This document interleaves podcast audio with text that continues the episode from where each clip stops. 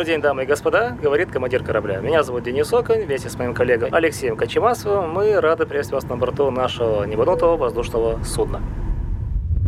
Здравствуйте, дорогие друзья. Снова подкаст «Небанутые». Снова Алексей Кочемасов и снова Денис Сергеевич Оконь. Привет, Денис. Привет, Алексей. Наша встреча продолжается, потому что мы в прошлый раз с тобой не договорили. Ну, тяжело тебя поймать. Ты живешь где-то там, не пойми где, на Востоке, да? Это Восток считается, кстати, Аман? Ну, вообще да. Ближний. Ближний. Ну, На пять часов все. В прошлый раз мы остановились на том, что Денис Сергеевич Оконь, помимо того, что он командир воздушного судна, он еще претендует стать инструктором. Ну, то есть возродить свое из пепла, так сказать, из российского, да, когда он был здесь ведущий пилот-инструктор одной из авиакомпаний наших. Как продвигается твоя мечта, стремление, Ну, скорее, Цель. скорее, да, цель, цель, чем мечта или стремление. А, target? Таргет. Target. жизненная цель. Продвигается неплохо. То есть на сегодняшний момент осталось только получить документальное подтверждение того, что я инструктор, так как я прошел, наконец-то, слава богу, все этапы подготовки и финальную проверку. Буквально позавчера. Денис, ну, инструктор за рубежом, ну, в частности, вот в твоей компании, это совсем разные вещи, что инструктор в российской авиации гражданской. Путь, как становится инструктором, ну, я немножко знаю, поэтому и тебя спрашиваю. Вот расскажи, то есть как мы становимся инструкторами?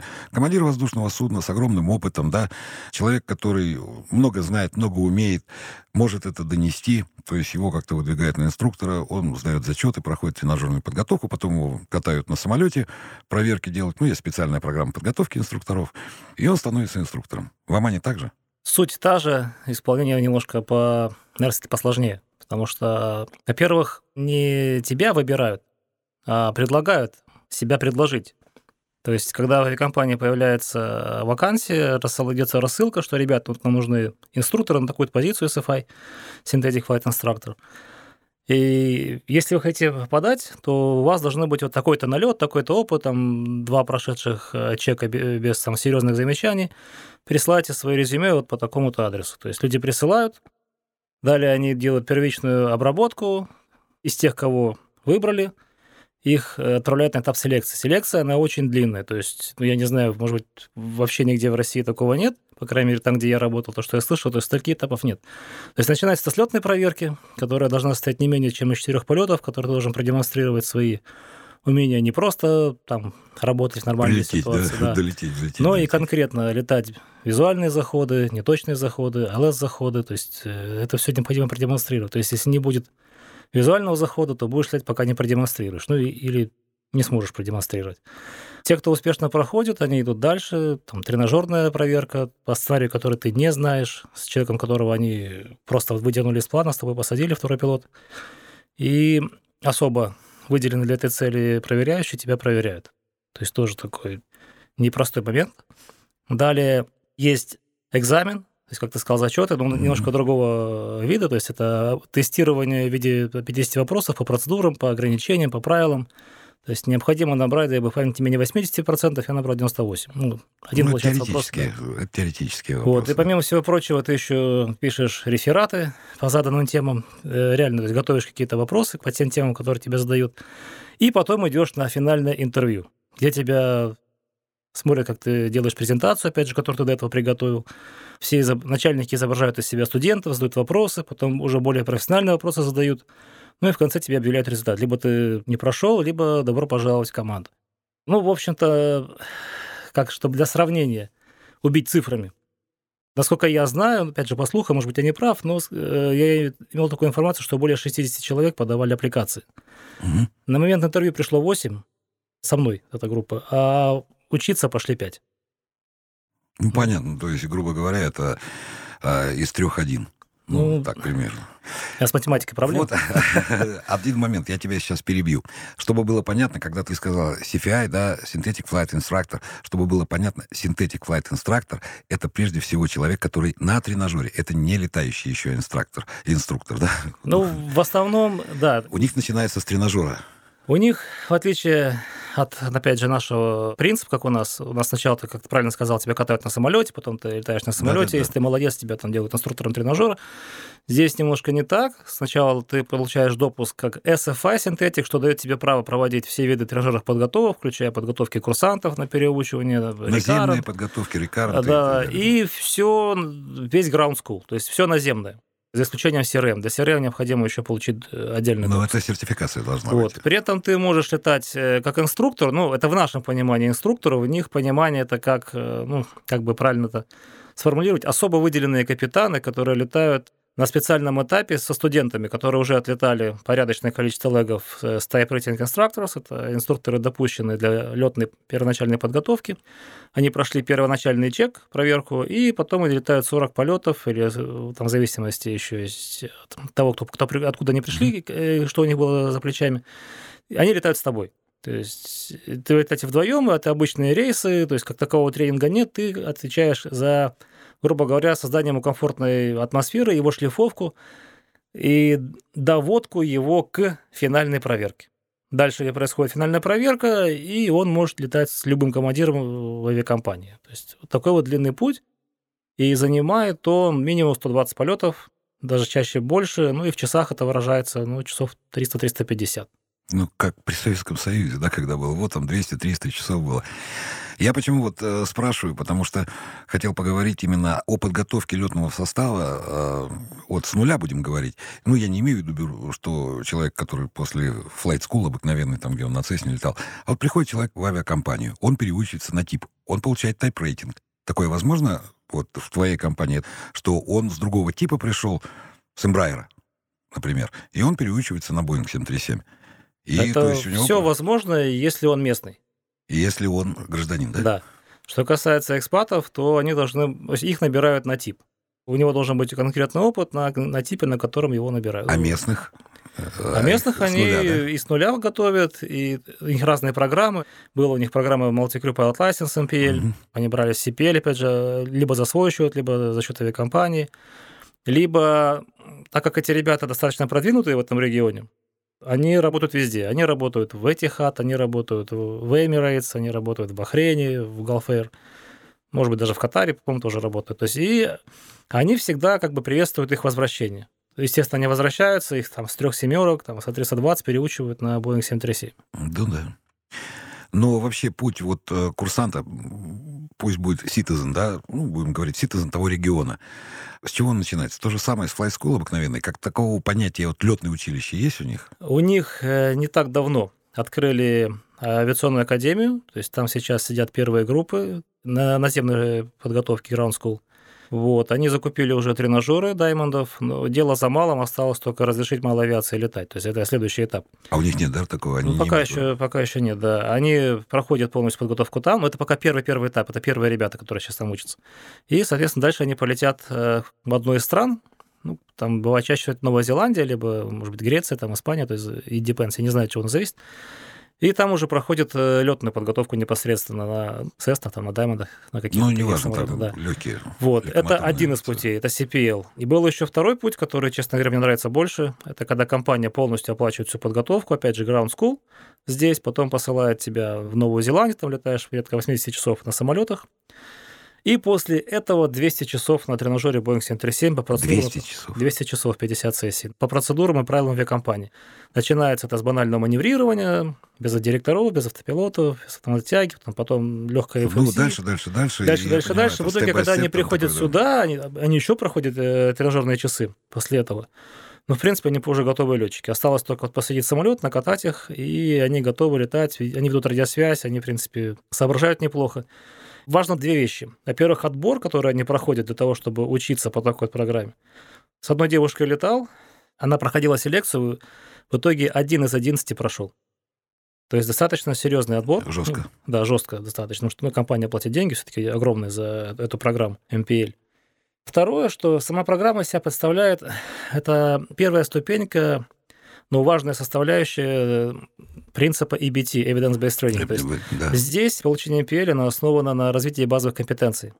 используется такое понятие, как competency-based training, то есть тренировка на основе развития базовых компетенций. То есть есть базовые компетенции, такие как умение пилотировать, знания, там, стандартные ну, процедуры. Критерии. Это там, критерии. Э, лидерство, бла-бла-бла. Угу. Вот. Их изначально... И CRM в том числе, кстати. Да. Их изначально оценивают и поднимают их способности вот в этих вот зонах, компетенциях. И когда они уже приходят в компанию, так как мы уже второй год внедряем evidence-based training, это как бы продолжается. То есть мы снова говорим уже не о каких-то конкретных там оценках за взлет-посадку, мы говорим о компетенциях. То есть получается такой плавный переход.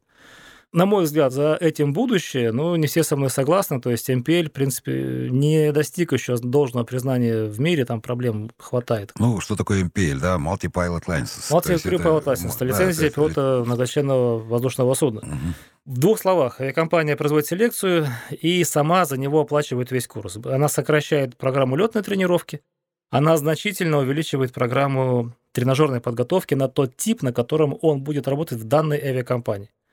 И после, по выпуску он получает лицензию MPL, которая ограничена полетами в данной конкретной авиакомпании. Ну, например, 5 лет. Он отлетал 5 лет. Своеобразный контракт. Да. Э, ограничения снимаются. За это время он также может получить TTPL по процедуре, которая государством утверждена, э, свидетельство линейного пилота. Ну и дальше он уже обычный пилот. То есть разница получается только в первоначальной подготовке. Ну, на мой взгляд, опять же, по опыту работы с коллегами, ну, они посильнее, чем CPL.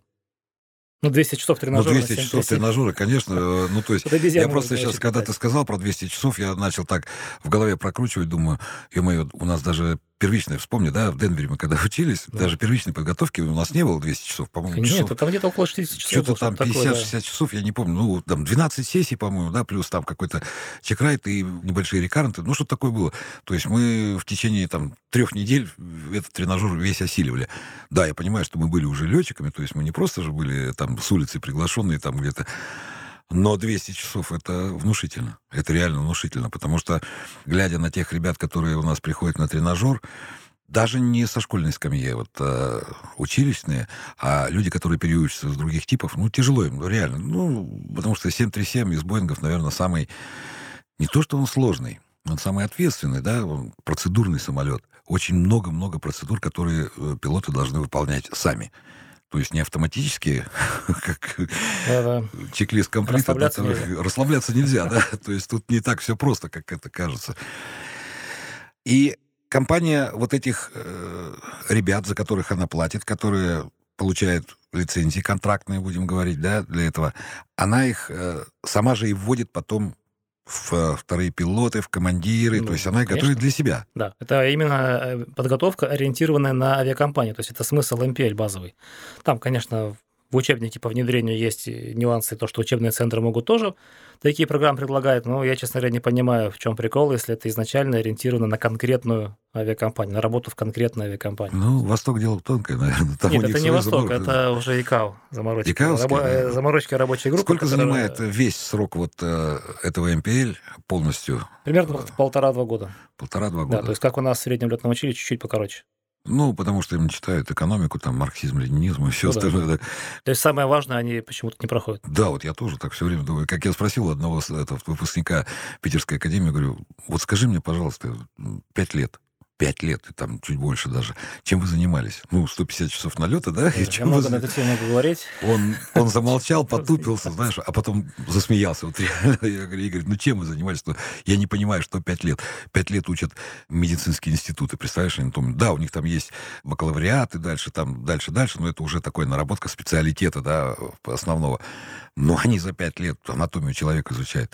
В авиационном училище я не понимаю, что такое можно пять лет учить. Даже военное училище, вот которое я заканчивал, и то четыре года. Ну, там ты получал, помимо летной подготовки, ты еще получал...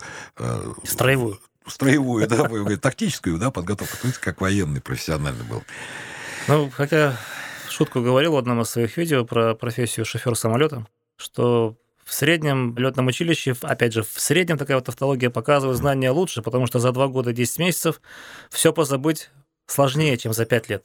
Ну да, потому что все по кругу идет, да. И... Ну, потому что более сжатая подготовка на выхлопе те же самые 150 часов на важные предметы. То есть не растянуто по годам. Была такая ситуация, когда упраздняли наши эти документы, НППР, ЛР и прочее, и они проходили воздушное законодательство на первом или на втором курсе, а потом раз и все отменили.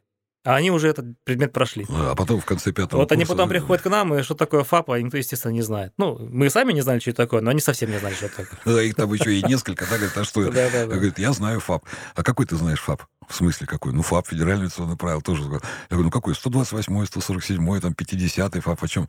А что, их несколько, говорит? Я Да. говорю, ну да, Ну, и сказать И- нечего И человеку. таких м, примеров достаточно много. То есть э, пять лет, ну, не знаю.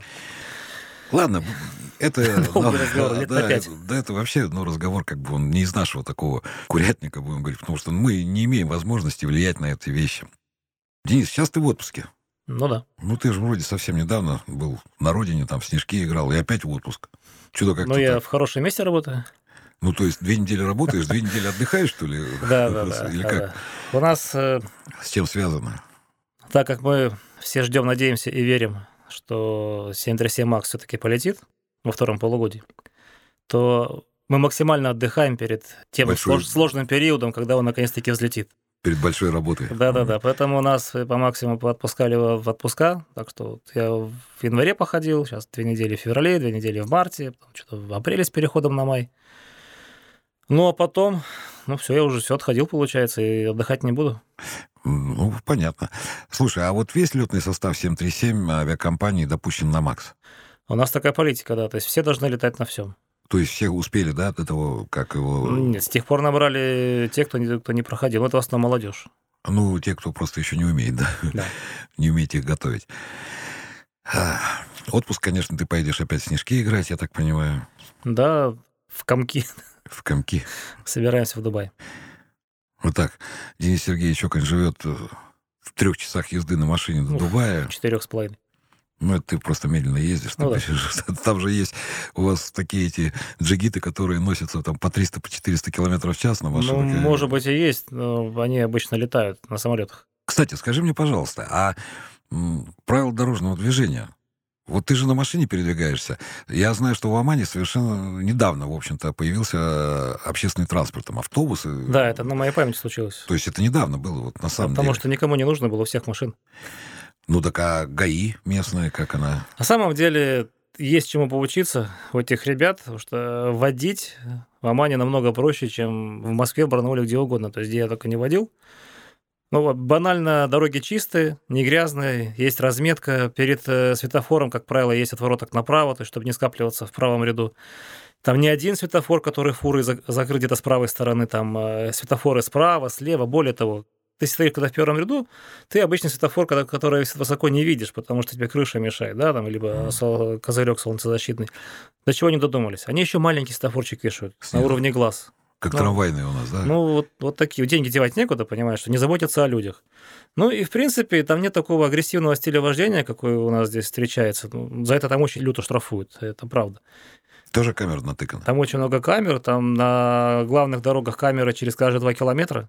Поэтому как бы Отбивает не, не полетаешь, желания, да, да. по 300 км в час, то есть стритрейсингом там не увлекается. Единственное, там есть нюансы, они не любят поворотники включать. Но к этому, Менталитет. да, привыкаешь. Да. Это, наверное, единственное, что вот э, Бросаешь. раздражает иногда, да. Ну, второе, они бывают с левого ряда, едут, едут, едут, о, мне же нужно было направо повернуть.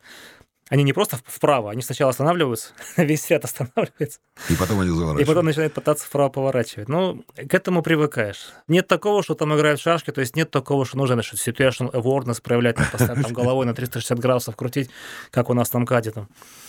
Сегодня я ехал, все вспоминал, значит, себе едешь, заставляешь себя по зеркалам вот так вот смотреть, каждый, там, не знаю, там 3-4 секунды, ну, мало ли чего там, какой-нибудь там джиг. Москва, Москва, да, ты никуда не денешься от этого. Да, там и едешь, и едешь. Ну, то есть едешь, система штрафов тоже присутствует, и она, Она очень, очень серьезная. жесткая. Да, там очень жесткие штрафы за разговор э, по телефону, за превышение скорости, за, ну, за лихачество. А ты с правами с нашими ездишь или Нет, когда ты там? получаешь резидентство, ты обязан поменять права. Там Ну, для россиян там очень просто. Пришел, там зрение посмотрели, и тебе права выдали. То есть не надо То больше есть тебя не ничего. проверяют, умеешь ты Нет. ездить на машине, не умеешь. Нет, это, это не проверяют. Но и получить права тоже несложно. То есть ты, ну, например, э, жена моего друга, тоже летчика, командира Boeing 737, она получила права там. То есть она оплачивала уроки вождения с инструктором, пока не почувствовала свою уверенность, пошла и сдала, получила права. Интересно вообще. То есть, ну, ПДД, обыкновенный зачет, да, или вождение тоже. Вождение тоже. Вождение тоже. Да. Ну, как автошкола обыкновенная. Да, да, да. Там И- стоит каких-то денег и вот. получаешь И хотел еще сказать, помимо штрафов, тебя могут посадить в тюрьму. зиндан. На, на день, на два, вот так. И палкой по пяткам еще. Нет, просто в тюрьму, и там без, без интернета, поэтому люди очень быстро понимают, что Вводить не- надо аккуратно. не Неужели нарушать. такая интернет-зависимость у них? Ну, так это я в шутку. Да я так и понял. Да, Я да, об этом Ну, и правда сажают. Если не повезет, то на двое суток там застрянешь на выходных. Чем интересна страна? Вот, ну, куда на машине съездить может? Ну, понятно, ты ездишь там из дома на работу, из работы на дом, в магазин съездил, да? В Дубай сгонял. Страна интересна тем, что там Куда? есть все. Там есть и море, там есть и горы, причем горы есть разные, как этот старый разрушенный песчаник, так и нормальные такие монолитные скалы. Там есть э, вади, русло старых рек тоже, которые еще воду сохраняют, оазисы вокруг них растут. И есть пустыня. То есть горы, море, оазисы, пустыня, это все есть в одной стране. Вопрос только в том, что хочешь ты или нет ездить. Потому что расстояния могут быть значительными. Страна все-таки не маленькая, она достаточно большая. То есть со свободным времяпровождением в восточной стране все хорошо. Прекрасно. То есть ты не скучаешь э, по лыжам, Ну, конечно, по скучаю. палкам, Нет, по по лыжам грибам? я не скучаю, я не такой уж и лыжник. Ну, за грибами сходи. По, по лесу, конечно, там этого нет. Лес, э, ну, я вырос в Алтайском Ну, крае, я где почему много говорю, что- лесов. То есть, Вроде и горы, да, там тоже горы небольшие есть, но только у вас... У вас. У нас.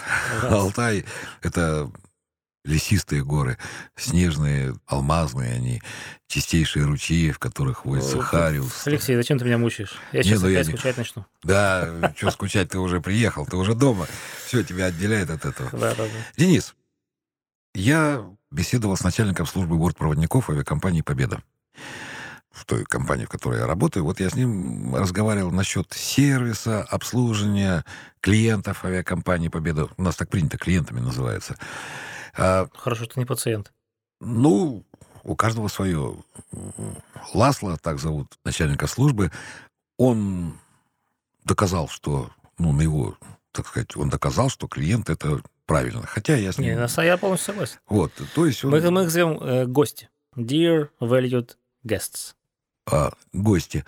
Да. А, я пытался с Ласло говорить на ту тему о том, что customer — это немножко другое понятие в английском языке, нежели в русском. То есть потребитель, да, вот как мы... Ну, у нас и потребитель, и их Ну, да, потребитель скорее немножко... всего, да. Ну, будем переводить, но так как он иностранец, у него другое понимание всего. Я почему спросил? Все-таки та компания, в которой ты работаешь, она не является лоукостером. Нет, Это она ближе к это верхней на- части. к верхней части. То есть это такой национальный топ перевозчиков. Ну, из двух авиакомпаний, да, это, это топ. Ну, это топ уже, да? Сколько вы проводите в аэропортах? Вот э, ты прилетел там, не знаю, в Кувейт. Между рейсами какой у вас получается? Как правило, у нас так же, как и здесь, да? 50, э, 40, нет, 40 -то вряд ли, 50 час, где-то так. Бывает полтора часа, иногда бывает 3 часа, но это связано с дальнейшим привозом их э, в город, то есть в аэропорт. То есть, чтобы их не, не держать э, в Маскате, проще держать там, грубо говоря. Три часа стоишь где-нибудь в Дели, опять же, это не все полеты, это исключительно от времени прибытия зависит. Можешь ждать три часа. Как ты сравнишь нынешнюю твою компанию с прошлой компанией по уровню сервиса? Ведь А- э, Глобус не был Ну, тоже там. Тут сложно Да. сравнивать, потому что все-таки немножко разные категории. То есть мы немножко сейчас на ступеньку повыше. Мы другой уровень сервиса предлагаем, то есть у нас э, больше веса багажа можно взять того же. Вот, хотя это все, скажем так, Все относительно, наверное. все относительно, потому что в условиях рыноч- э, рыночной конкуренции сейчас задумываются и о безбагажных тарифах, то есть как то, что Сибирь с Глобусом уже давно прошли, одни из первых в России были, по-моему, если не первыми, которые сделали очень гибкую ценовую политику и в итоге выиграли из-за этого. И там сейчас тоже начинают об этом задумываться. То есть как-то, ну, как я это вижу, в эпоху, когда все стараются летать дешево, премиальным авиакомпаниям достаточно сложно приходится на рынке. Потому что Ну ты да, летаешь что-то да, придумать грубо говоря, ты летаешь, да, ну, опять же, вот вы летаете в Дубай. Же наверняка уже не, не пустые туда летаете. Битком ходим. Так вот и я о чем Мы второй говорю, рейс да. открываем сейчас в Мактум. Ну, смотрят в основном на цену сейчас. Это правда, давайте смотреть правде в глаза. Поэтому, конечно, Нет, ну, мы представь, предлагаем больше сервис, но начинаем потихонечку его резать, как и все авиакомпании когда-то. Я вчера летел в Москву со своей коллегой, так получилось, и я что-то мне вспомнилось, как мы в Сибири, ты это наверняка помнишь, куда бы мы ни летали, мы предлагали на вариант в экономе три вида горячих э, блюд. да. Всегда это был стандарт. Рыба, курица, мясо. Это все Сейчас булочка одна булочка одного типа, ну там иногда там два разных, два разных типа. На дальних рейсах там, ну может быть там что-то такое, еще выбор какой-то есть. Все. То есть сервис режется, давайте, ну, он не сейчас, не вчера, он давно начал резаться. Раньше же, Ну, помнишь, потому что это деньги, да, прежде всего. И не каждый пассажир хочет платить там за отдельную курицу, мясо или рыба. А он же дорогой в авиации. Этот, ну, она, будем говорить, там, какой-то блинный такая косолетка стоила бы там доллар, да, ну, образно говоря, да, да, то для авиации это будет стоить 10 долларов. да. Ну, потому Это что... можно сэкономить. Победа же он экономит. Как... Победа. Победа молодец. Победа, Она да. всё- Кстати, вот о Победе хотел спросить. А, Парк Победы состоит на сегодняшний день из 34 бортов. Вот так. Я вас еще вот такими помню. Да, ну ладно, ладно. Парк твоей компании немножко больше. Но А, В сумме больше, но с 37-х сейчас меньше, потому что мы планировали замещать э, Максами. Максами. Максы не пришли, а контракты на передачу самолетов никуда не делись, поэтому флот постепенно как-то уменьшается. можешь сравнить э, ту комплектацию самолетов, которые работают в вашей компании, и, допустим, той же, в том же Глобусе, да, которые 800 В чем-то в чем-то лучше, в чем-то в чем-то нет. Например, в глобусе очень многие, может быть, даже все сейчас, я не... а, ну сейчас глобуса нет, в Сибири. Ну, сейчас Сибирь, да. 737, они были оборудованы GLS. Это для, Да, с-. Да, по спутникам, вроде как по, по типу Илс.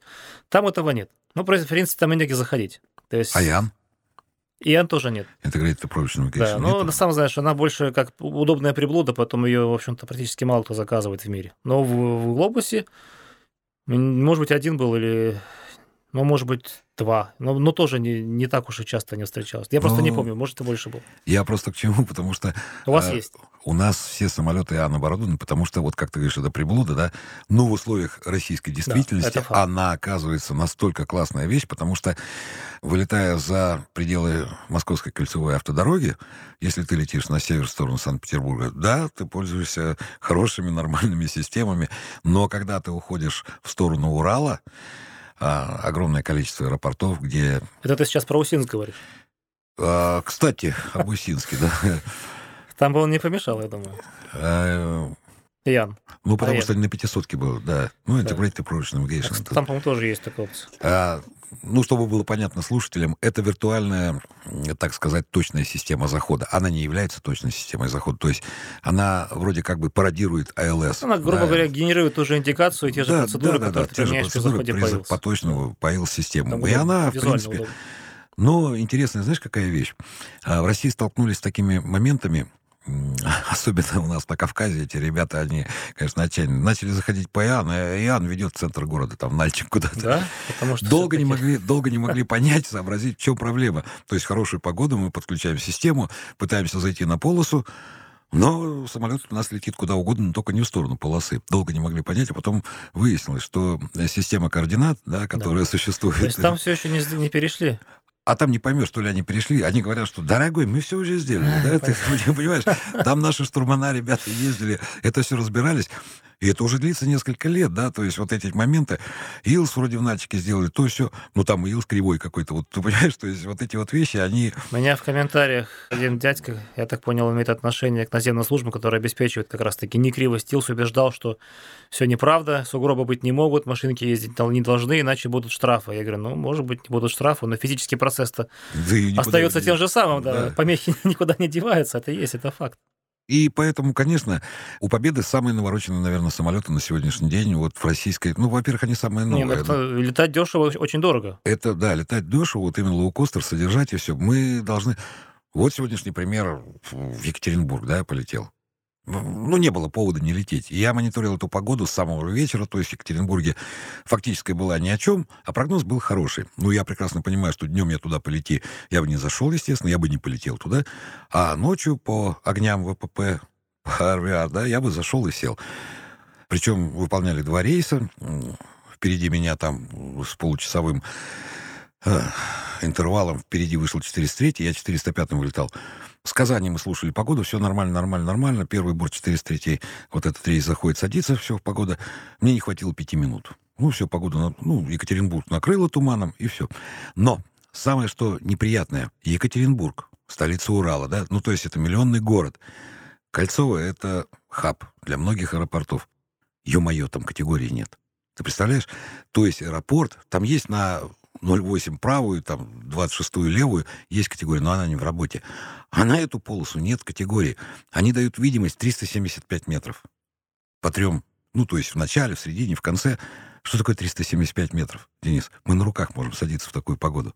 То есть мы... Самолет обучен, да, самолет э, допущен, летчик обучен, допущен. А мы не можем зайти в Екатеринбурге, потому что там нет такой системы. Летая по Европе, мы не летаем э, в крупные хабы. Ну, может быть, за исключением там...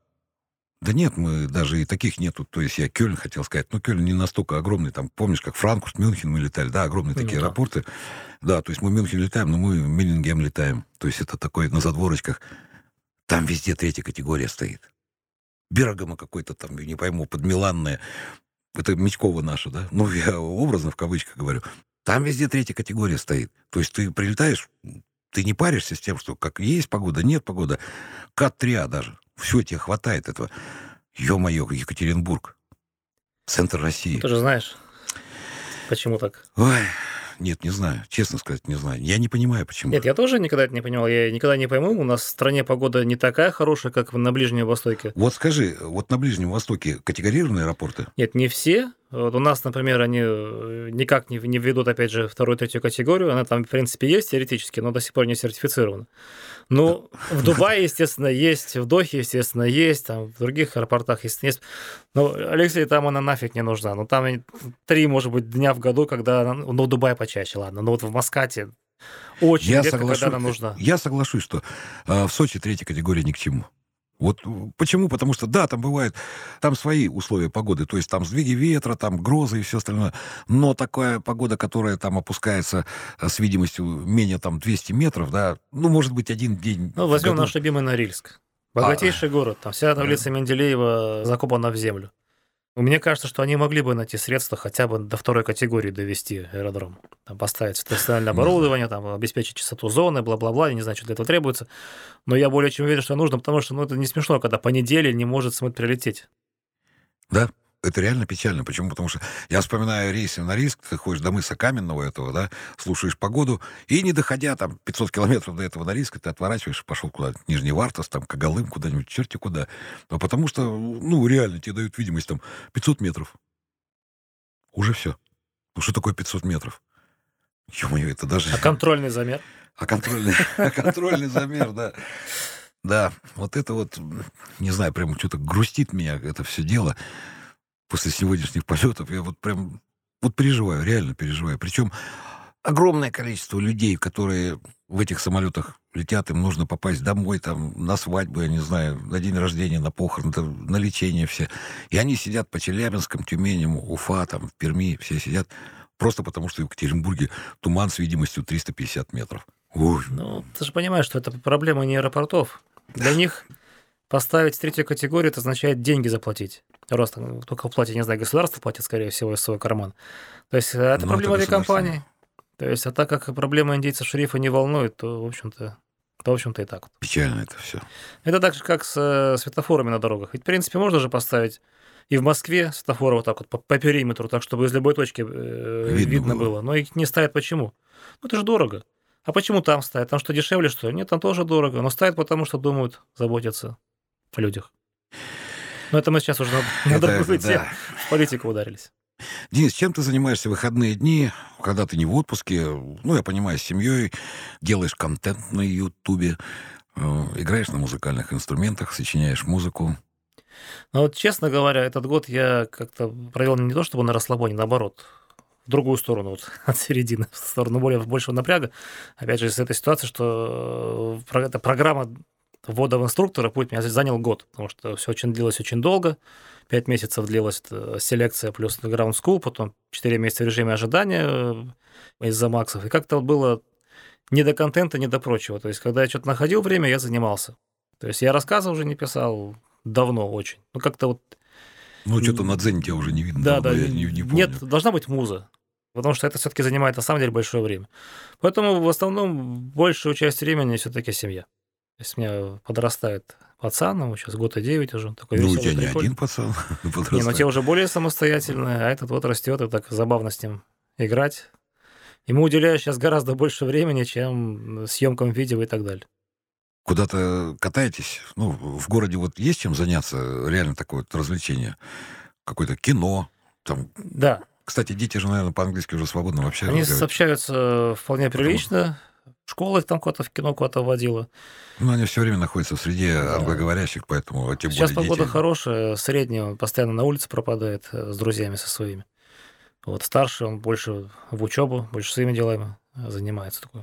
Чем старше становится, тем больше за голову берется. Так что Ну, Вот это так. хорошо, это только радует. вот сейчас опять же, повторюсь, погода замечательная. Мы с супругой очень много гуляем, опять же, с малым. То есть радуешься, идешь. На солнце, пошел. да, ну, у нас настолько не писать словами, насколько хорошо. То есть гуляешь, гуляешь, и ничего больше не хочется. Ни рассказы писать, ни контент какой-то создавать. Обленились вы, Денис Сергеевич, обленились. Надо Ну, что-то с этим делать, да. ну, что, надо 10 раз подтягиваться каждый Ну, как, день. да, как ты? Ну, поймал. Не, ну я же сказал, что я 10 раз подтянулся. ну, так-то я потянул 10 раз. Ну, так ничего страшного в этом нет. Я отжимаюсь так по 50 Нет, я хожу на фитнес, на самом деле. Только это не подтягиваюсь, я больше для укрепления общего состояния. То есть ходьба, немножко на пресс, немножко на руки, чуть-чуть. Я не переусердствую, скажем так. Кстати, вот по поводу спорта, да, я там новую книжку, там все это никак дописать не могу все время. А Я там уделил некоторые моменты вот этой спортивной подготовки, физическому состоянию. И я написал, что, говорю, спорт, авиация, спорт именно, и авиация, ну, несовместимые вещи. по смотря что понять под спортом.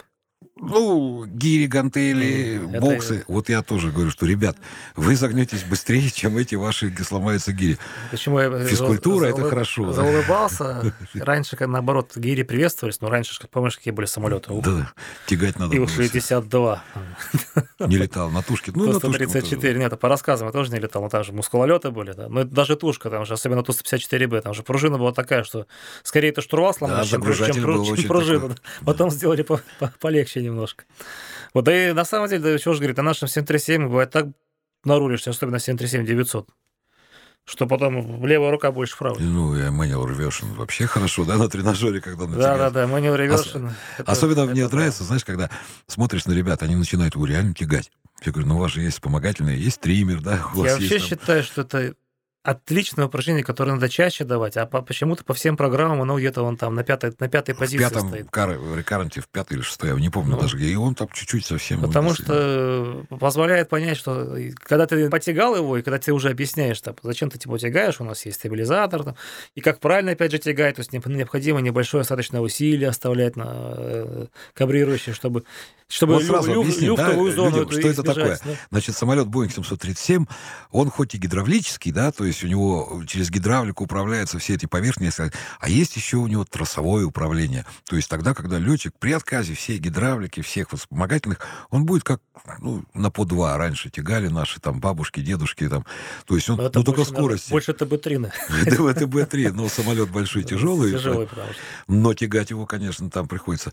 Но есть, как ты говоришь, нюанс. Да? Да, и вот Его надо показывать. Да, и когда человек, вникая, наконец, что, оказывается, можно по крену педалями управлять, что, оказывается, по тангажу можно прекрасно стабилизатором, э, Ну, да, разнотягом тем же самым. раз- да. тем же самым разнотягом. Разнотягом, То есть есть такие нюансы, и, в принципе, уже не так все страшно. И я, кстати, не так давно узнал, что было, по-моему, три случая успешных посадок Manual Reversion. Молодцы. Ну, просто люди наверняка знали, как это делается. Просто я- Понимаешь, вот, э, когда- вот вспомни себя на тренажере, когда ты был инструктором тренажера здесь, да, ты же все равно садился, да, управлял, потому что ты знаешь, как рассказать, как сам это сделать. Пока ты сам не попробуешь. Ну, когда я беру молодого, совершенно молодого пацана, сажаю, включаю ему режим manual reversion, да, он начинает, какой бы он здоровый ни был, но он не, не попадает на полосу. Это- это- И он это и не ожидаемо, попадет, да, это ожидаемо. да. И тогда ты ему начинаешь рассказывать, что не надо так вот делать, как делаешь ты, что тягать там или еще что-то надо. Надо плавненько, триммерком по тангажу, педалькой по крену, двигателем можно как поскользить немножечко, да. Ну, это надо показывать и знать. Денис Сергеевич, придется тебе еще разок, наверное, сюда приходить, потому что опять время заканчивается. А мы опять не полетали.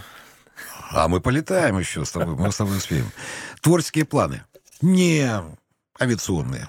Не авиационные? Это сложный вопрос. У меня какие-то все планы почему-то Хорошо, авиации. авиационные. Давай, авиационные творческие планы. Вот, ну, как ты, наверное, знаешь, я тоже беру с тебя пример, тоже пытаюсь работать над книжкой. Даже над книгами у меня что-то материала накопилось, там, не Да знаю, не- на несколько книг уже.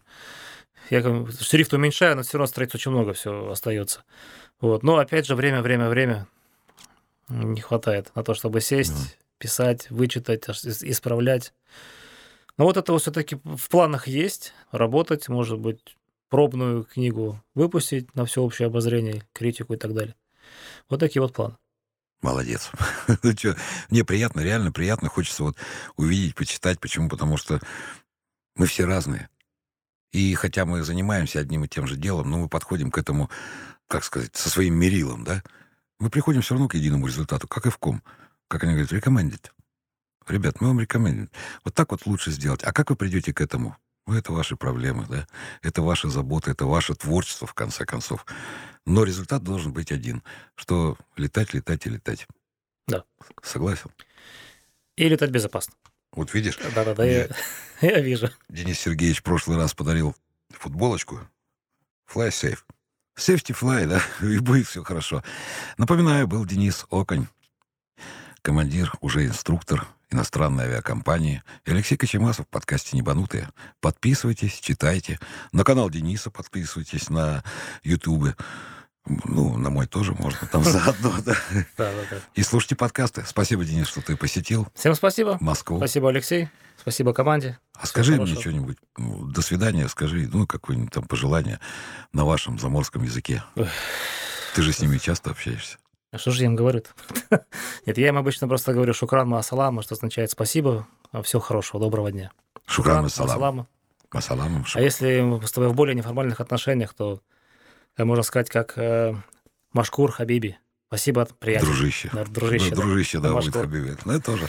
Спасибо вам. До свидания. До свидания. Пока, Денис.